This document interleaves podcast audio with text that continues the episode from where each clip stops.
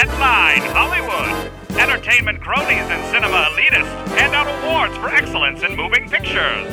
Sometimes the winners don't hold up to the test of time, so we're here in the future to tell them how they got it wrong. This is Switch the Envelope.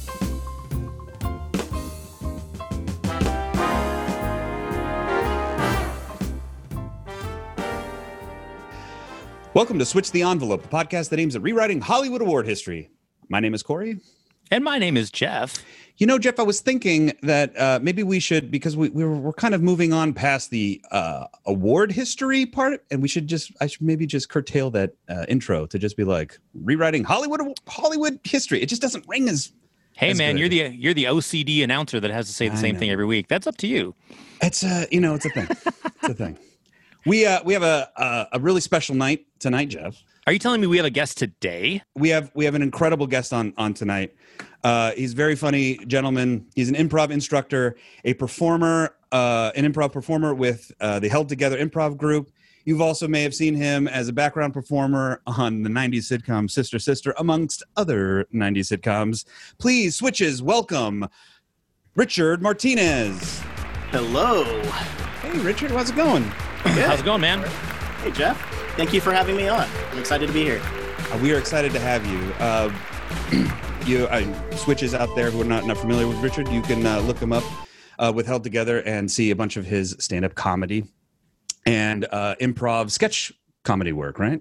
Yeah, yeah. We, uh, I, I'm an instructor and performer with Held Together, uh, Improv for Life, uh, here in Long Beach, uh, California, and uh, yeah, we do. We primarily do improv, but in the last year, we've kind of branched out into stand-up comedy, and we've done sketch comedy uh, also for several years. And I try to do all of it. I do as much as I can because why not? Absolutely, especially during uh, you know, quarantine times to try to Yeah. Oh, try to stay stay busy, right? um, what what got you into into improv? Um, I was. I've always been in love with theater. Uh, Just being on stage is my favorite thing in the world. Um, and I did that for several years, and and then I got into a relationship, and um, I was in a relationship, and that first year I was in like three shows back to back. And that's just, that was just rough on the relationship because he was like, "Where are you?" We're like, "I never see you." I was like, "Well, I'm doing the thing I love." Right. Like, what about me? I'm like, well, I love you too, but this I've loved since I was a kid. Um, so after that first year, I sort of compromised and was like, okay, I will give time to this relationship. I still need to focus on what I love doing. So let me take this improv class. It'll get me on stage. It'll get that out of me. Uh, it'll be once a week. No big deal. Um, I did it, fell in love with it, uh, took multiple classes a week, got invited into uh, performing with the with the troupe, involved with the school.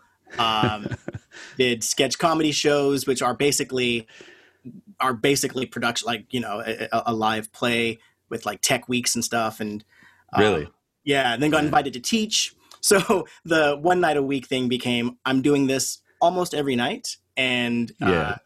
the relationship ended, but the improv is still here. there goes the relationship, and now you're in improv. I mean, you you you truly found out what you really loved, Yeah, You know? yes, and and and that was uh, self expression. yeah, yeah. You know, and that's I mean, yeah, and that's what that's what I love the most about improv is because it is self expression. Like you're the one bringing the the scene to life. You know. Uh, versus like scripted theater, which I also love, and that will always be probably my first love. But Right. you're you're bringing to life somebody else's words and it's cool knowing oh i'm doing something that i've that i'm contributing me and my scene partners are building this world together and that's Certainly, yeah. Yeah. And I mean, it's, it's sort of like the truest expression of acting too, right? Because you you truly have to like listen and react to what is happening in the moment because you don't know what how it's going to shift without doing that, right? yeah exactly you know and, and then and then honestly it's made me a better actor because i've done a couple of plays after um you know I, i've been doing improv for about eight years um and in the last two years i've done a couple of uh, scripted plays that uh, really I, I, I connected to the scenes happening in ways that I hadn't before in, in scripted theater, and that was really really cool. But you you've been you've been acting since you were a child, Jim. Yeah, yeah. I um I mean my first acting was just putting on talent shows on my grandma's front porch at like seven years old, you know? I think we Uh, all started doing that. Like that's Yeah. that's a every child, right? Like Yeah, yeah. if they have a, a seed of performance in them, Yeah, they were putting on shows on a porch in a family's uh, house. Yeah. yeah. I um eventually got into like the actual field, entertainment field. Um I sometime in high school, early high school, I got involved with um being an extra on a lot of TV and movies, or I prefer um, atmosphere actor, as we were called. Gives us an area of, of sophistication. I, I liked background artist when I did it. Yeah. oh yeah, ba- yeah, background artist, artist, Yeah. Mhm. atmosphere artist. It's not as easy as people think. No, it's hard. It's long days. It's a lot of waiting around. It's a lot of having to remember exactly what you did uh, for each take, and yeah, it's not not easy.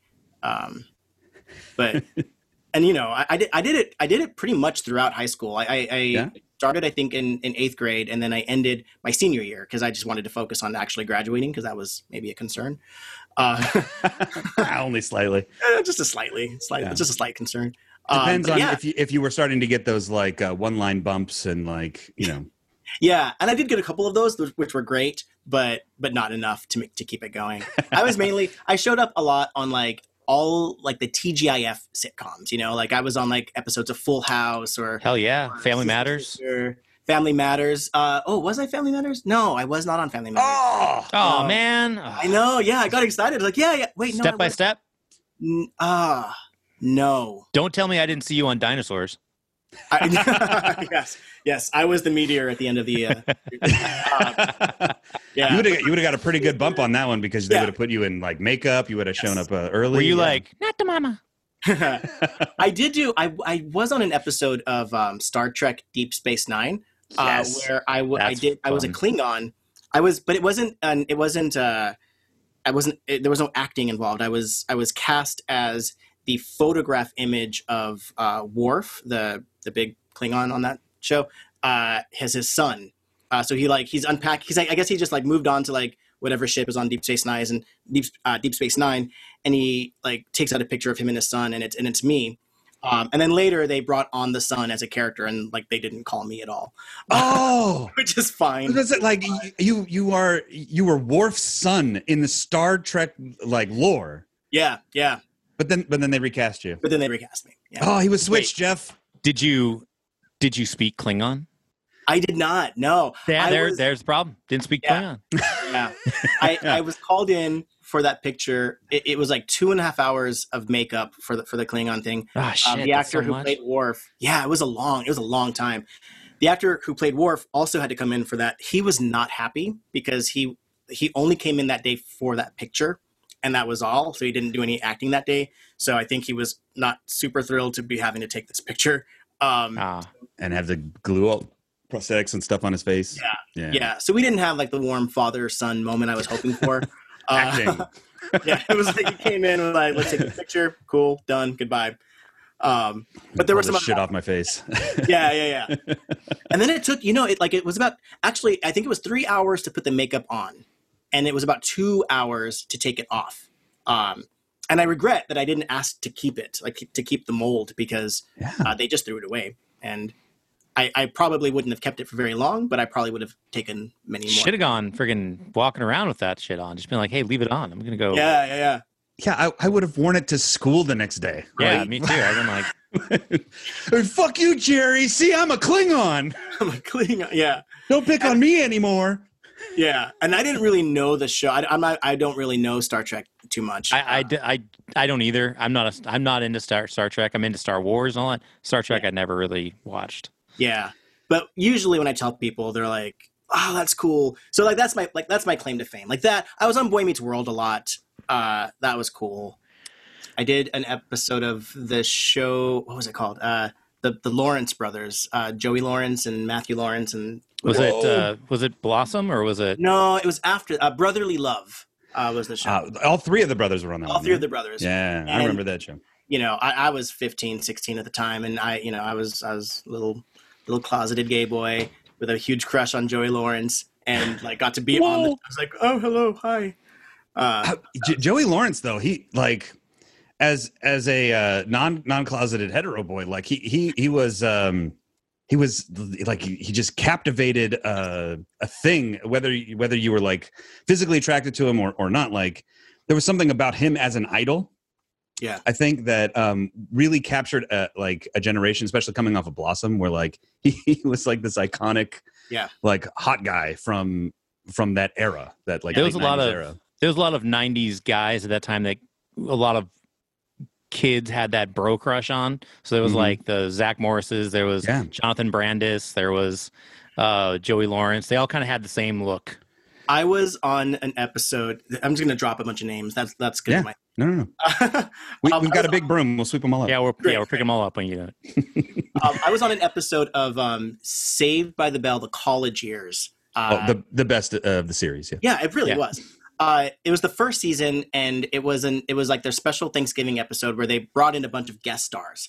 Um, and so the the premise of the episode was was you know they were bringing in like some homeless youth to have dinner at the college or whatever, and I was one of the homeless youth, and uh, it it it so you know again little closet boy. Uh, Mark Paul Gosselaar, uh, Mario Lopez, Jonathan Brandis, who you just mentioned, was also was a special guest on that episode, and he was one of the coolest people that I had a chance to interact with in my in in that career of of being uh, a, a background artist.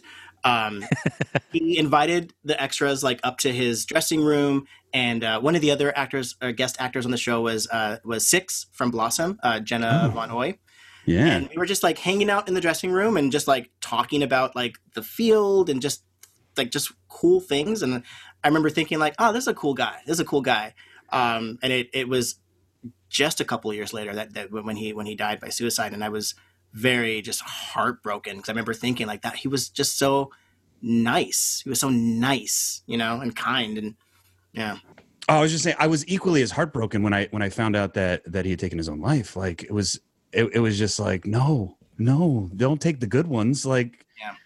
you know, um, and you know, ev- everybody, you know, has their their hidden struggles and stuff. But I'm I'm glad to hear that like my suspicions of him being a genuine person are are confirmed. That he was just like super nice to the background people.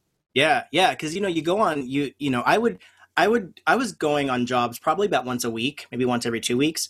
Um, so I did a lot of stuff, a lot of shows, and you just got a variety of of, of different people. Some were some were really cool, some were not. Um, and you know, when the the ones that were cool really stood out, you know Yeah, I bet. and that's something that uh yeah i remember i was on an episode of uh the nanny and i was backstage and there was like a script like just hanging out backstage so i just i would like picked it up and it was just like flipping through it waiting for my my cue and it turned out to be like fran drescher's script and she came up behind me and she was like oh i need that. And i was like oh my gosh i'm so sorry. And she's like oh no i'll get you a script. Like i'll autograph it for you. And that that you know? And i was like oh That's dope. cool thank you. And like she didn't have to. And she you know she's she's busy working right now. And she took the time to like go do that which was yeah i really appreciated those moments especially as a kid Yeah. you know? Like they they they didn't no one has to be kind. No one has to be. And it's cool. Right. You know, right now Mark Paul Gosselaar is kind of having a renaissance. Uh, did you ever have any interaction with him? Mark Paul Gosselaar, he was one. Uh, I didn't get to talk to him very much, like during Saved by the Bell, but he was. Um, I tried to get like everybody's autograph uh, as much as I could. I had, a, little- I had a little autograph book, and it was like the end of the day, and it was around Halloween. And I went to his like we were leaving. My mom was like, we, we me and my mom were leaving, and we saw him in the dressing room. I was like, oh, let me like just go real quick and like ask and he was i believe getting ready for like a halloween party in like halfway like drag get up i don't know what he was going as Yes. he had like full like That's makeup on no wig yet but i remember thinking like oh this is cool like and i wanted to like because i was taking pictures uh, pictures with people too and i wanted to like get that picture but i knew the answer would probably be no. Not without my wig. not without yeah yeah. Yeah.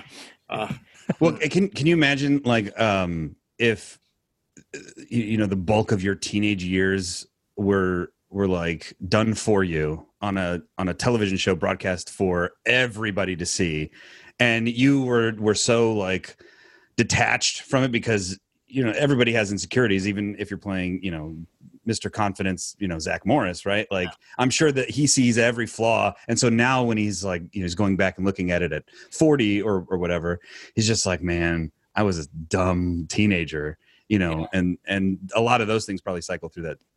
Those, Well, uh, the funniest thing is hearing shows. hearing Mark Paul Gosselaar still bitch about his rivalry with uh, Mario Lopez. that is what's hilarious. I mean, they're burying a hatchet to do this show in some way, right? Like Yeah, right. the, the, the reboot of, uh, oh yeah.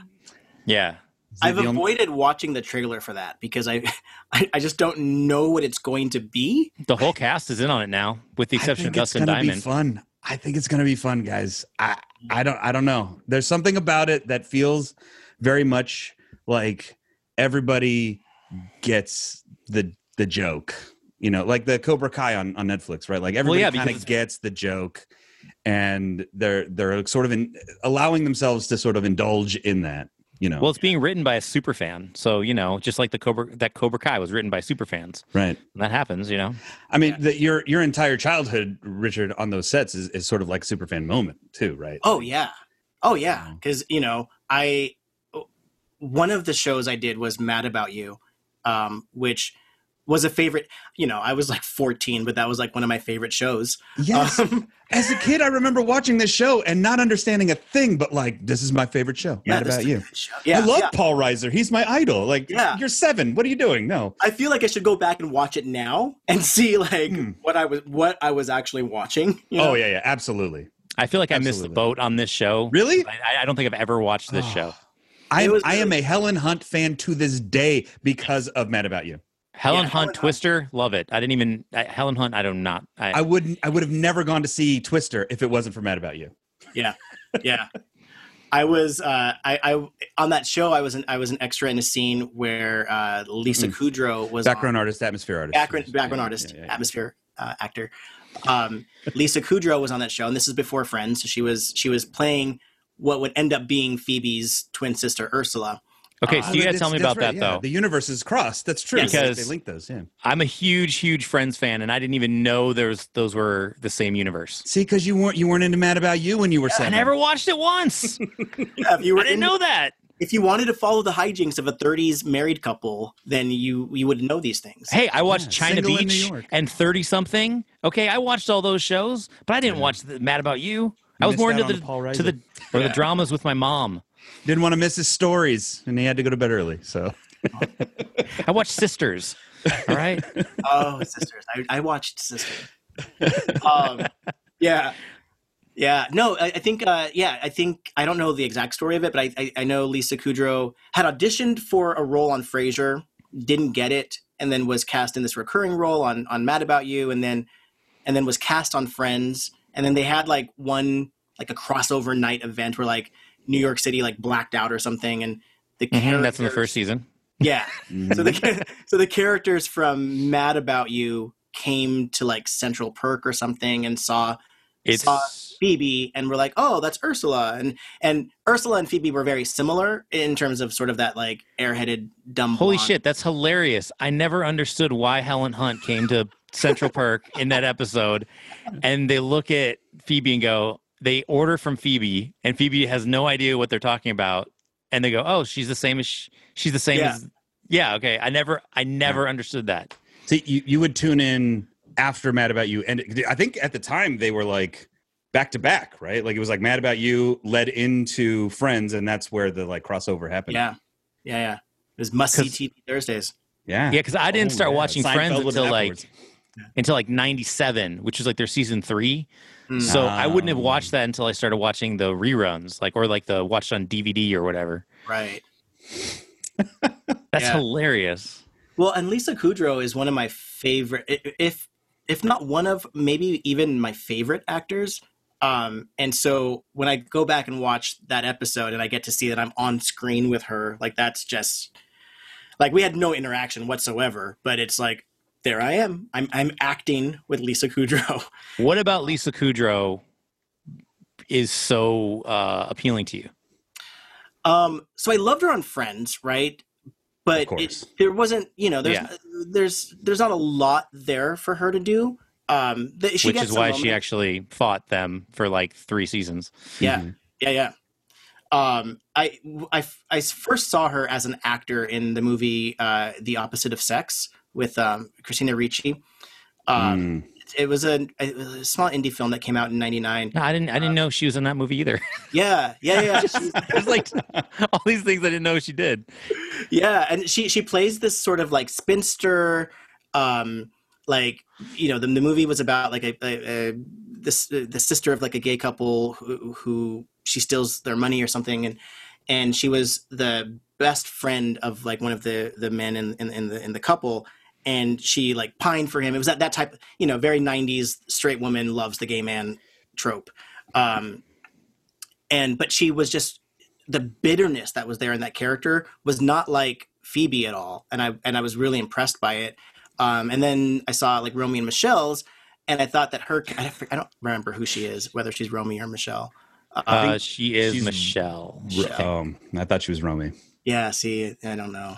Uh, Um, but I, I, also feel thought- I feel like uh, I can hear Mira Sorvino saying I don't know if she's Romy, the Ro- Rhoda but- or she's the Mary. She's it doesn't matter. She's either the Mary or the Rhoda.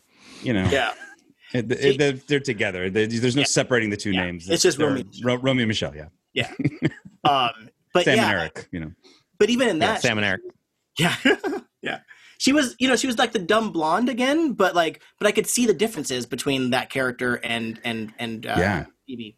Um, and then when she played Ursula and Phoebe, which were very similar characters, you could see the difference. But for me, what sold me ultimately for her was her show on HBO, uh, The Comeback, uh, The which Comeback, is yeah. just my favorite show, and and she the work she does in that show i- i- is phenomenal. Like you just see, you see so much happening in her eyes, and yeah, it's just it's amazing.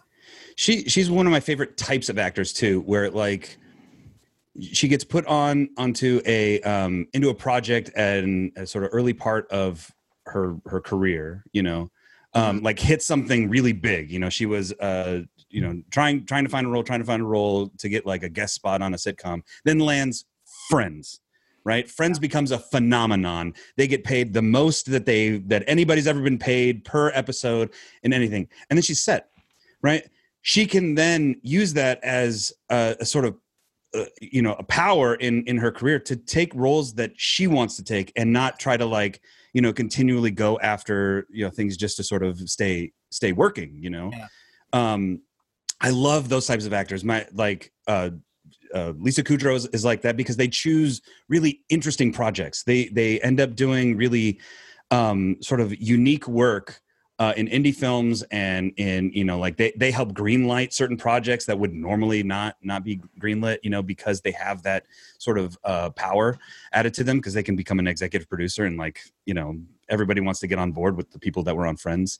Yeah. You know um, another actor like that right now is um, is like Daniel Radcliffe. He's he's like Yes. he he made a shit ton of money doing Harry Potter, and he does not have to act or do anything for the rest of his life. Yeah, but he only does like weird fucking Yeah. indie films. Like and I fucking love it because it's he's so great.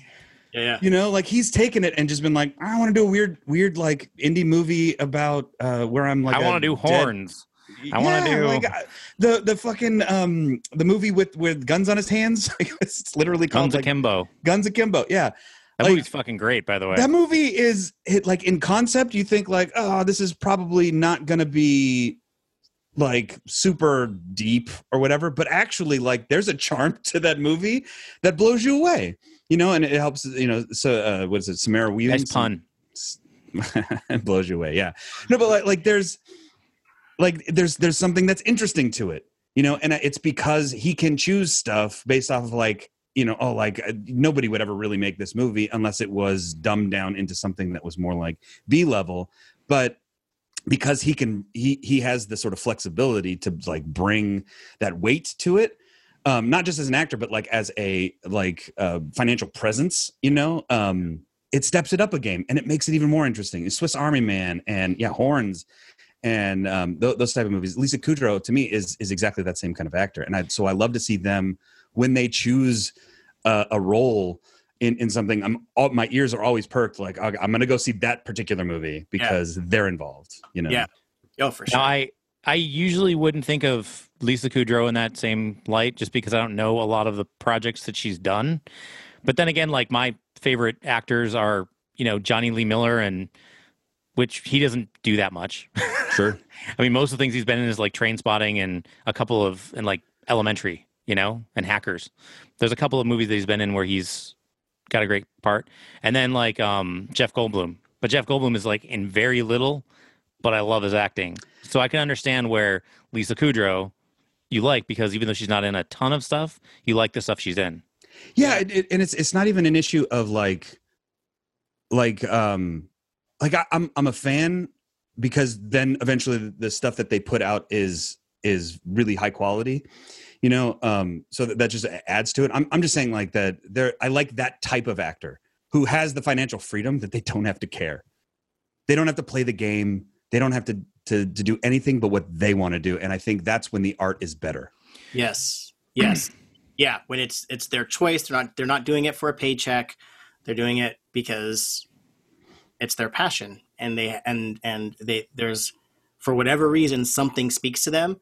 And as an audience member, as a fan of theirs, I want to know what speaks to them, you know? And Right. it's not always cool. Like there are some things I'll watch and I'll be like, oh, okay, that was whatever. But Sure. uh, but that's true of anything and anybody. Um, yeah. I- But for you, like, you would go see if Lisa Kudrow's in a film, you're going to go see that m- movie because she's in that movie. Yeah. yes, I'm more likely to see it. That's how I am with like Jonny Lee Miller. I don't know why, but if I see and know there's a movie with him in it, I'm going to go see that movie. Yeah, yeah. There were. Uh, she's the reason I watched um, analyze this with um, Yeah. Robert. I was going to mention that, but I was like, nah, I don't want to mention yeah, that. and it's not my favorite. Like that. That to me almost She's feels Phoebe. like one of those She's paycheck Phoebe in that whole movie. I much prefer analyze that. yeah, yeah. The sequel. Stupid sequel. yeah, Yeah, but like the yeah the um that sort of creative ind- independence from an actor standpoint um to me feels more like um you know getting getting to to the roots of even like uh like like on a community theater level right? Like those people are there because they absolutely love to act. Yes. you know they're, they're there because you you know somebody put an audition notice up for uh, a story that they were like oh i you know i really I've, i heard about this and i really really am interested in this story and like being a part of this. You know it's the only reason i ever went out for anything in a in a community theater because i was like fuck yeah i want to be i just want to be a part of that like even if i'm two lines or if i'm running lights or if i'm you know Yeah. whatever like i want to be a part of telling that that story um you know uh that passion uh, at that level, I think is I think what draws me to actors like that that are financially independent enough because they hit big on something early in their career, Mhm. uh, and they didn't waste it. Right? They, they didn't like just fucking squander away all of their all of their kid money or their their young adult money on just drugs and boats and stuff. Although And you know they they can be real selective about the work that they're you're, doing. you're talking about the people who are financially financially uh, independent to be able to pursue these projects. I mean, they're getting paid like you know, like anywhere from like one to ten million dollars a project. You know, before they become financially independent. So really, you know, some of these actors, I don't really feel bad for them if they're not financially Oh, no, stable I mean, yet. look, a, a lot of people make make the mistake of of going too hard too fast. You know. Yes. Um, Yeah. because If I'm they saying if they're not haven't- financially stable, a lot of times it's their own spending problem. You know what I mean? I mean, it- it helped. It helps that they, you know, I'm sure Lisa Kudrow had people, you know, in her camp that were just like, "Hey, be responsible," you know, Yeah. or maybe maybe she just is. Well, she's a No, I very, mean- she's a very smart person. I you know like I've read a lot of uh, uh, or I've seen a lot of interviews with her, and I'm just always amazed by her intel or not even amazed. That sounds condescending, but inspired by her intelligence. Mhm. She's she's the reason why Friends started to why they changed the contracts and made them have to get the exact same amount of lines for per Same. episode Yeah. because she wasn't getting the same amount of lines. Her and Joey or Yeah. her and um, Matt what's his LeBlanc. name? Matt LeBlanc weren't Mhm. getting the same amount of lines as everybody else, so they changed the contract so that they all got the same amount of lines. And then they figured since they're all doing the same amount of lines, they would all get the same amount of pay. Yeah. And then they all got the same amount of pay every single uh, year. That's how they ended up getting a million dollars an episode at the end of their Yeah. season ten. And or that was even da- David Schwimmer, right? Like that that really um, helped push that around around the, the corner there to Yeah. really get everybody paid the same. You know what I've never understood is how was David Schwimmer the first one cast in that TV show? Yeah, I, I, they were they were looking for a, a type. You know, he he fit what they wanted the initial development of the show to be about. I'm sure. Um, it was going to be probably more about Ross and his friends, you know, uh, at that point. And then through the course of development, you find out that like, oh, it's an ensemble piece, and oh, everybody's kind of. And then as the show goes on, you realize like, oh, everybody's equally as important and equally sort of capable of carrying, you know, the story. I mean, that was the same of um, of Seinfeld too, except Jerry Seinfeld was just like, nah, this is my show. Well, no, it ended up being the same uh, with Big Bang Theory. Big Bang Theory, Yep, they Big all, Bang Theory, very much same. Yeah, yeah, Yeah, all Will and the, Grace. all the yeah. Will and Grace. Yeah, yeah, could have easily been called Will and Grace and Jack and Karen. yeah. yes, it could have. Yeah, yeah. what what a like this this a, a whole thing about um like TV being ahead of the game too on sort of like uh, social acceptance Mm. with like Wi- Will and Grace. I remember wa- watching that as a kid, um, and you know just finding it as like a funny uh, sitcom. And I look back at that now and thinking like how how kind of against the norm that Yes. kind of was for the '90s. Yeah, Well, Ellen and- came and first early with on. that. Actually. Right. I, I remember watching that Ellen episode and crying at the end of that episode Yeah. because it was so emotionally impactful. And then my parents and I had like this three hour long conversation about it. And it was um, this really awesome like moment in in my life that I that I remember where like I realized that there are people who live different lifestyles and it's totally acceptable and fine Yeah. and um not something that that should be uh like all of the rhetoric and, and stuff that was going on at the time that sort of was pushing against it. And then she got Yeah. fired and stuff and i felt like the world is unfair. And that's sort of like i think ellen pushed me into like my angry political Yeah. like side you know because it was an injustice right? Like fuck a- you I was for- I was a she's super- great!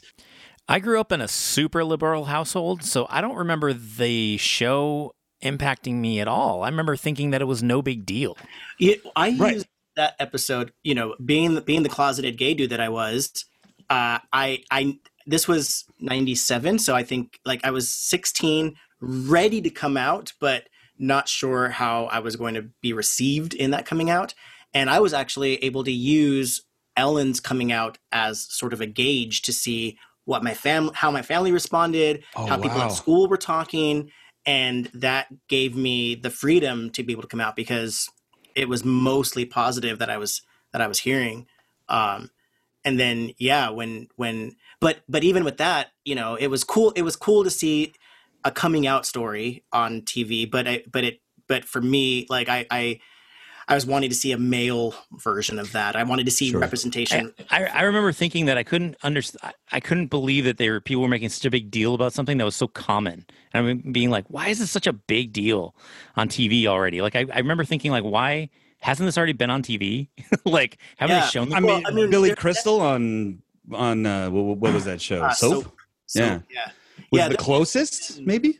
Yeah, yeah. I mean, there had been, you know, there's Billy Crystal's character. There had been some some characters on like the daytime soap operas. Melrose Place had had a gay character. My so-called life, because though we saw those those those those background not background characters, but but non-important to the overall story uh, characters. Um, you know, never never the lead in, in a show. Um, I remember just searching, searching for like, you know, looking for like the clues. Oh, this character might be gay because like they did this and or whatever. But when stuff like Ellen and and Will and Grace came out, it was sort of this cool thing of like, you know, I think what it, I think what it served was for people for for for people like us who who grew up in more liberal households it was like oh, okay cool this is this is what it is right but it also put it into the living rooms of people who were not so liberal um, and Mhm. and made them have to make a choice. And some didn't watch and some protested and boycotted or whatever but others were like oh yeah will and grace it's a funny show. That jack guy he's funny. Um, and then that goes from being oh he's that funny guy to to you know being a point of reference when people in their lives come out you know which was really um I remember I remember Will and Grace when it came out it was not at all advertised as a you know gay man and his straight best friend. Uh it, you know, it was it, it the, the the the advertising for it sort of led you to believe that this was about Will and Grace, you know, because well, she had just come off of the act off the show Ned and Stacey, so it's Mhm. like, oh, okay, this is her ne- the, the next, you know, whatever married couple, and and they very wisely got rid of that in like the first, you know, not got rid of, but like acknowledged who these characters were in like the first scene, uh, and yeah, I, I the the it definitely was a boundary pushing show in a lot of ways, um, but yeah, very. Yeah, but between Ellen and Will and Grace, it, it, that was those were game changers for sure. You know, some shows actually still. So I always laugh at Disney Channel. They have Raven's Home, right?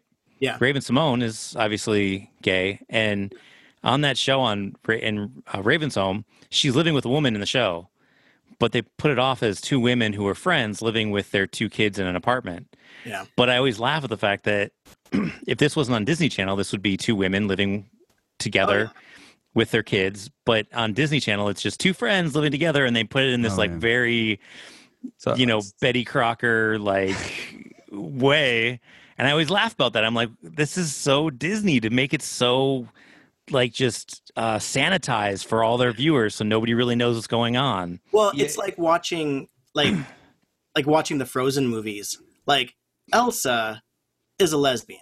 Like Yes. let's just all get on the same. Like she's thinking about like the secret deep inside.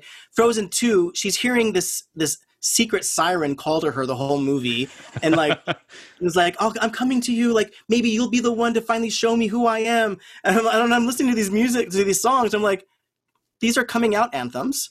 Um, Yeah. You know, like get k.d. lang or Melissa Etheridge singing these. That's you know, like that's that's what it is.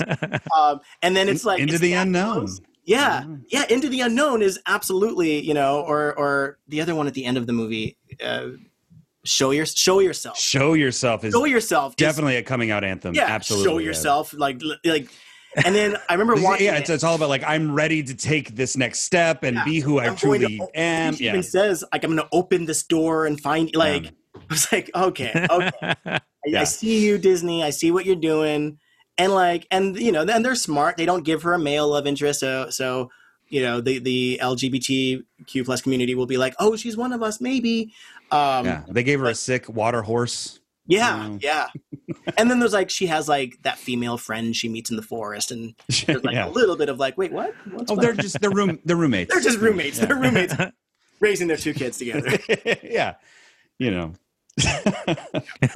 yeah, but uh, the the significance though of like we're all relatively you know the same age, like that cultural impact of of it it being there and it's and it, there's no running away from it, right? Yeah. Like don't don't look away because this is real.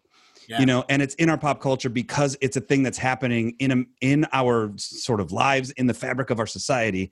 Don't look away because it's real and it's here to stay Yeah. and it's um it's not something that should be like looked at as you know something that is a background character anymore Mhm. and, and that was important I, I know for me i mean jeff you, you mentioned you li- you grew up in a very liberal household i grew up in a socially liberal household um y- you know where the the underlying thought is that yeah people should be able to live however they want to live their life. And you know i'm grateful for that. And i, I consider it a a sort of like a liberal household although my parents are sort of more decidedly politically conservative i, I would say. Um but but there's there's a a I mean, maybe it's because we're from california you know that um socially uh on social issues we're we're pretty far to the left.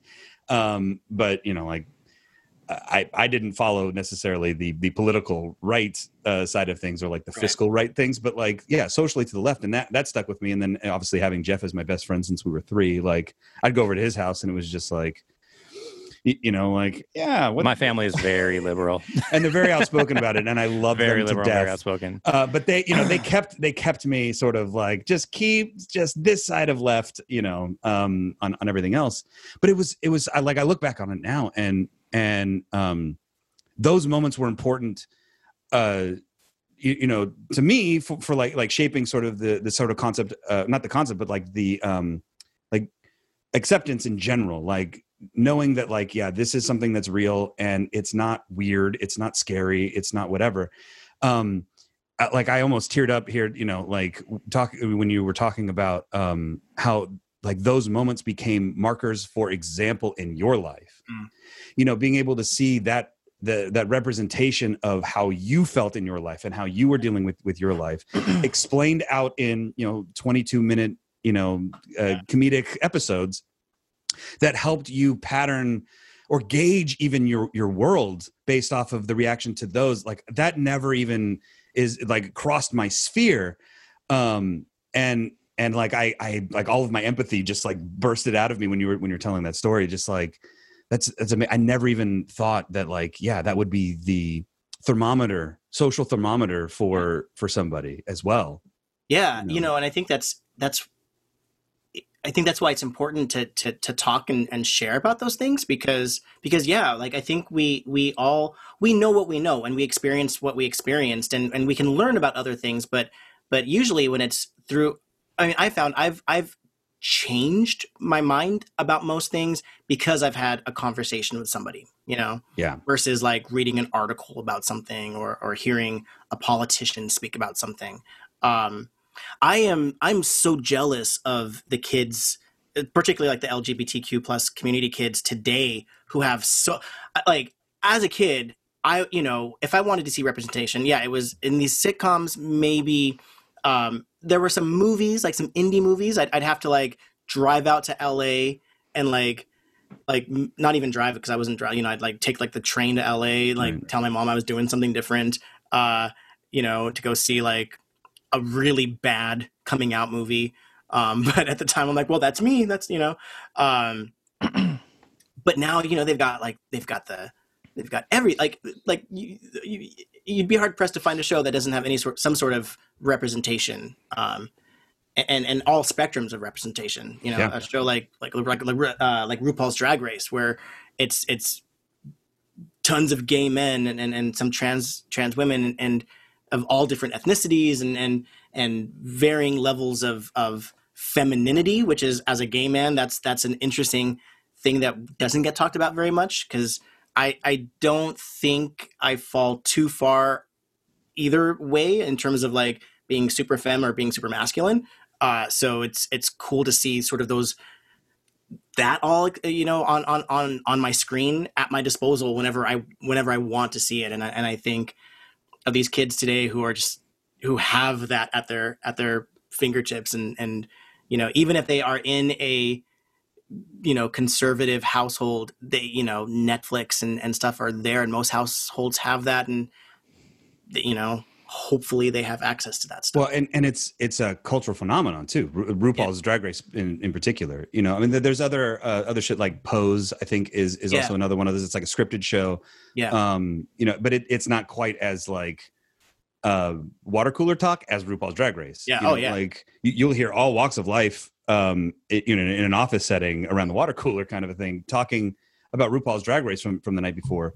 Yeah. Um, I think a, a lot of that, uh, you know, w- one we've reached a a uh, a more accepting just cultural place, I think, in, in our society, but also that is a testament to um, RuPaul for being able to see the like um, the immense entertainment value of presenting, uh, you know, that that world in in a way that really um, you, you don't have to be um, you know, sort of like already sort of like in the in that community or a fan of that community you can appreciate it for just the you know the sort of like uh, wonder that it is yeah, um yeah. I and, and not feel uncomfortable you know Yeah. I see. And it's funny because I went into that show. I didn't watch it from the beginning. I think I started watching season three or four.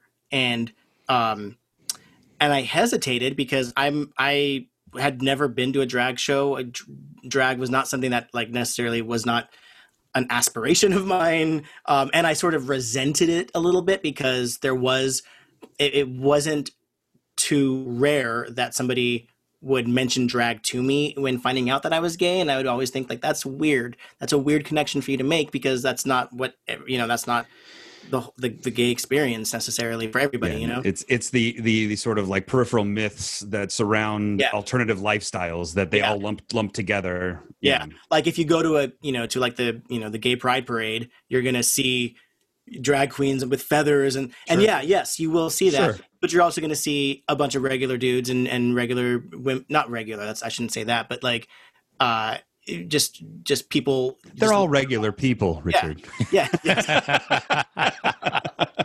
I was like, let me not be problematic. Let me not be. I don't. I, I haven't even started yet. Let me not. No, yeah, yeah. You, you'll see, you'll, yeah, you'll see people from all walks of life, and then you'll see like a real beefed up dude in a jockstrap, and Yeah. uh, all all walks are lo- of, are accepted. Yeah, yeah, at and Pride. that's- and that's super. That's super cool. Yeah, I, I remember when I first put it on uh, uh, uh, Drag Race. I, you know, I was like, okay, all right, what is this? What is this? A little, and, and honestly, like you mentioned, sort of uh, uncomfortability. I had the uncomfortability myself of like, oh, wait a minute, like I'm intrigued. Like I'm not, I'm, I, I, I will not be a drag artist, but there are things where I see them doing, uh, you know, and I'm like, oh, that's. It was after RuPaul's after I started watching RuPaul's Drag Race that I started making my own Halloween costumes afterward after because Nice. oh okay well they craft these amazing things and and I can craft some things too and it's not drag stuff but it's you know it's it's It's like Oh, yeah. watching Chopped.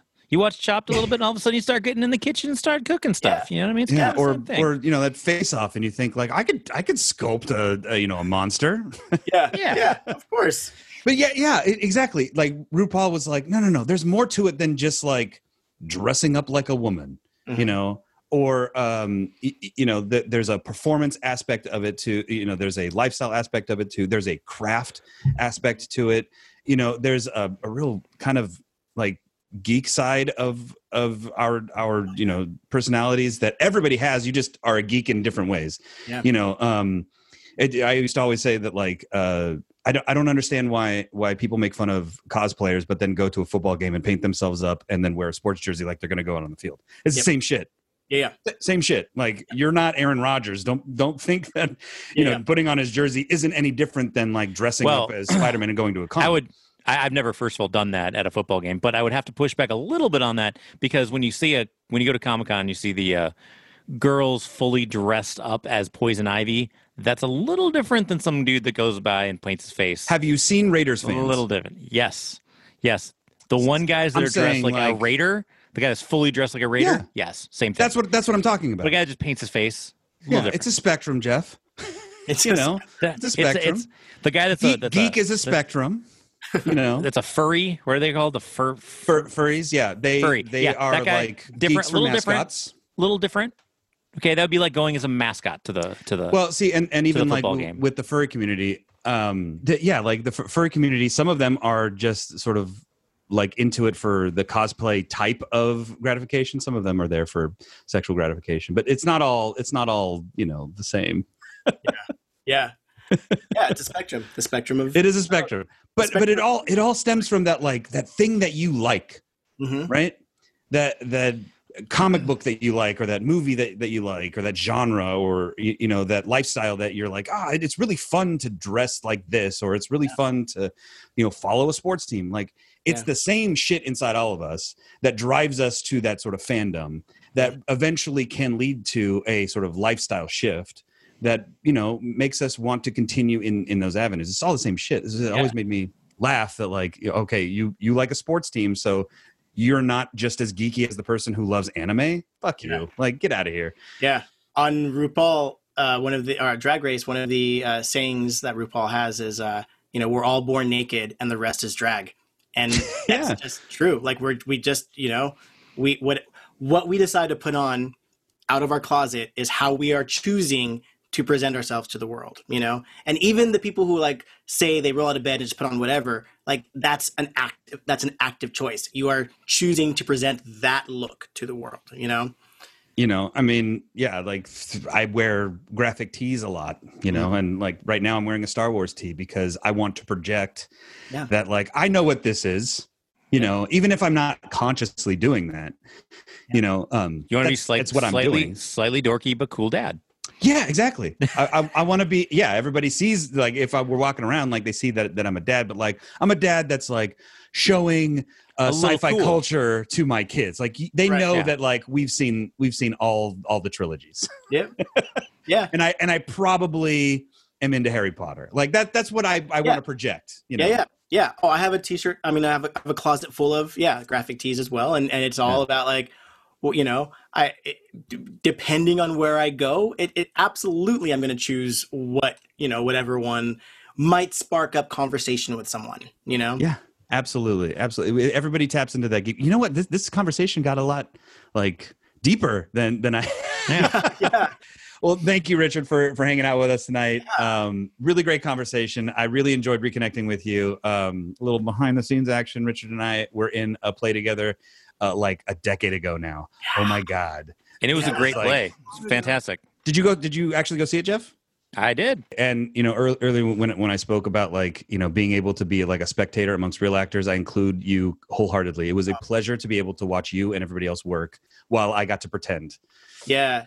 No, You know. thank you. I, I I felt the same. I was I was telling uh, Jeff before we started recording that yeah, I, I it was that was one of the easiest plays to be in because everybody was just so good that like I didn't have to work because it was just smooth, you know. Uh, Yeah, it, it was it was probably yeah it, it was it was a really easy easy acting experience. Yeah. You know, the, the stuff that we were doing was emotionally charged and and Oh, like for the the you know the um the project itself was very sort of poignant and like exploring um some some really you know interesting themes about like our own identities and and and whatnot. Well, not our own identity. We were sort of peripheral characters, but like Yeah. the main characters' identities and like the themes of the plays were were, were pretty heavy and and poignant. Um, but yeah, the experience of being in that production was really smooth. Yeah. Um, it would have like ruined anybody else for any other production because Yeah. you know, Hey, there's hey, and anytime I can still this long after it remember lines from the play and adapt them to my life about the corn. You know, the corn, the eating of the corn. Man, I still, I still, I still my remember that line. You know what I'm saying? Still know it. Wow, cool. That's awesome. Yeah, but uh you know, I like I like I told you on on Facebook um you know, I I've been sort of I've been a fan of yours since then and uh loved watching you grab onto comedy and improv and um you know, sort of find find your voice in in other ways and I, I love when you share, you know, little bits of of your acting past on on Facebook as well. yeah. Um Yeah, it's- your it's comedy's really- great, really man. fun. Yeah, it's been Yeah. so great. Uh, it's been so great because yeah, we haven't really had a chance to have a like a real conversation since since that show, and it's been so cool just connecting and and and being a part of this. And yeah, I I, I really appreciate the invitation to come and talk. Yeah, no, but I, I really appreciate you uh, accepting the invitation and, and coming on. This was a great time. I had a lot of fun, uh, and I, I can't thank you enough. Thank you, thank you. Yeah. Um, so if you uh, if you want right now, um, go ahead and tell all the people all of your social like how they can find you on social media Yeah. or even with the held together. Yeah, yeah, yeah. So I, I teach with uh, Held Together. Uh, we are on all the you know Facebook, Instagram, uh, Twitter, YouTube uh, at Held Together. So it's uh, Held the number two Together. Um, and uh, yeah, we have online classes right now. We've adapted um, our our improv classes uh, via Zoom, and we've really found that it works in a way that um, really illuminates certain aspects of improv, which is really awesome. Um, and we have a show on our YouTube page called Held Apart, which we produced during the uh, during the pandemic, um, all from our own houses. Um, that's on our YouTube page. Um, and yeah, you can follow me, I guess, on Twitter, Instagram. Uh, what is my handle? Uh, I never advertise myself. Um, it's It's not It's- Joey, is it? It's not Joey. it's uh, what is it? It's it's uh, uh, it's uh, Ricardo 1980, but Ricardo with a Y. Because at one time I thought that'd be cool, and then it didn't. uh, now I'm stuck with it. Uh, so it's like R Y C A R D O 1980. The numbers um, at or you know not at. I don't do social media. I don't. Yeah, there we go. yeah, follow me. really, it's it's the YouTube page for Held Together. Yes. all the improv. Uh, there's also uh, stand up clips and stuff on there too Yes. as well. Yeah, yeah. Um, very very funny stuff. I've I've watched uh, quite a few of the open mics and stuff that you guys have put together, and Awesome. it's it's great stuff. Um, yeah, thanks for coming on. I re- really appreciate it. Had a lot of fun. Thank you for having me. Yeah, we definitely liked it. Open invitation to come back. Yeah, and Cool. anytime, bring a friend. But yeah, Yeah, se- I'd love to seriously, come back. That'd be that'd be a lot of fun. Open invitation. And anytime, anytime you want to come back, if you got something you know big you want to promote or, or whatever, like yeah, just hit, hit me up and, and we'll we'll make it work. So, once again, we want to give a big thank you to Richard Martinez for coming on the show and doing a wonderful interview with us. Um, please go and check out their social media, their YouTube. Their name is Held Together, H E L D, Together. As for us, obviously, uh, you can find us on Instagram at Switch the Envelope. You can find us on Twitter at Switch Envelope. It's, it's hard to keep those straight, right? I don't know. I'm more of an Instagram fan myself. Uh, but fi- yeah, find us on the social media. Follow follow our accounts, uh, and uh, you know, chat with us anytime. We're we're on social media a lot. Tell your Um, friends on Reddit to listen to us. Yeah, Go on to I'm- the Reddit favorite podcast site and say, This is the best podcast ever. Yeah, we we've started uh, posting more on on Reddit, trying to get out there, see see what if we can build enough of um a little bit of a what, what is I don't know what like karma I think to maybe Yeah, Corey, even Corey, start start our own Reddit right? thread. Yeah, yeah, We're doing an AMA. I think we're doing an AMA next week, um, just about what it's like to be a podcaster. and um, you can come on and see, like, you know, all about it. Well, well, I mean, we'll let you know if that actually happens. But um, uh, but what what it really boils down to is the importance of you, the listener. You sitting there in your car, you're on a treadmill, maybe you are taking a walk around your neighborhood and you're listening to us because you On like Five Freeway. yeah, you, yeah, maybe you're stuck in traffic. We don't know. But we're we're there. We're there with you. And um, we appreciate you so much. But we need your help. We need you to tell your friends.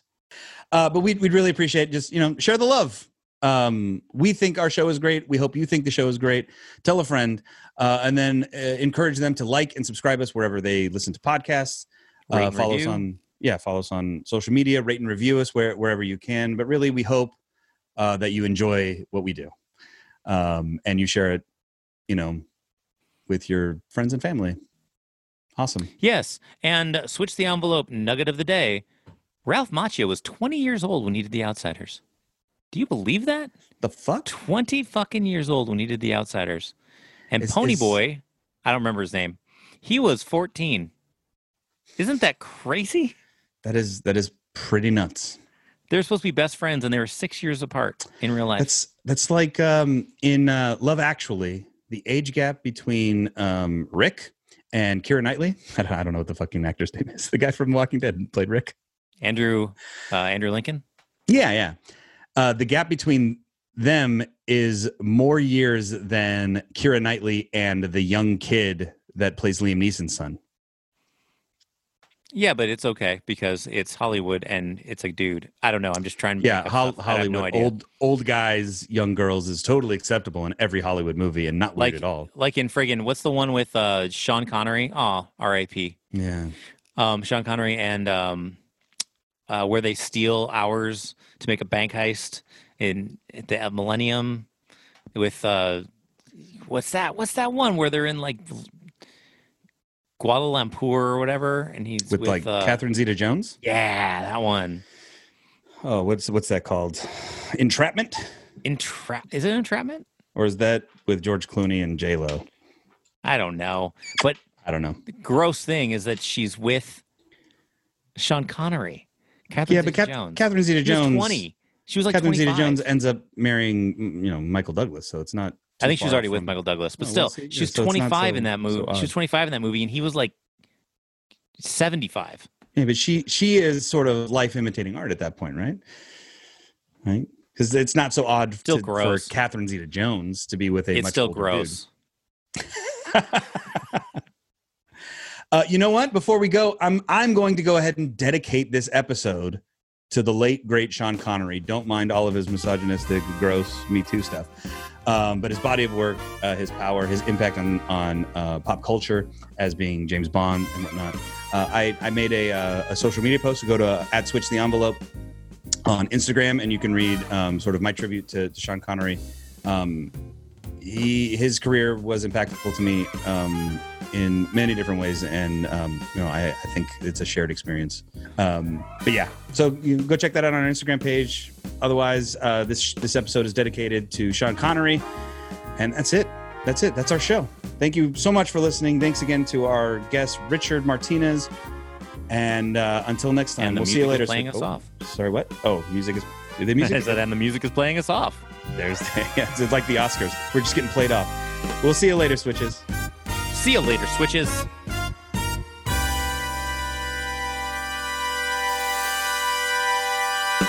The following has been a Riff Laugh production.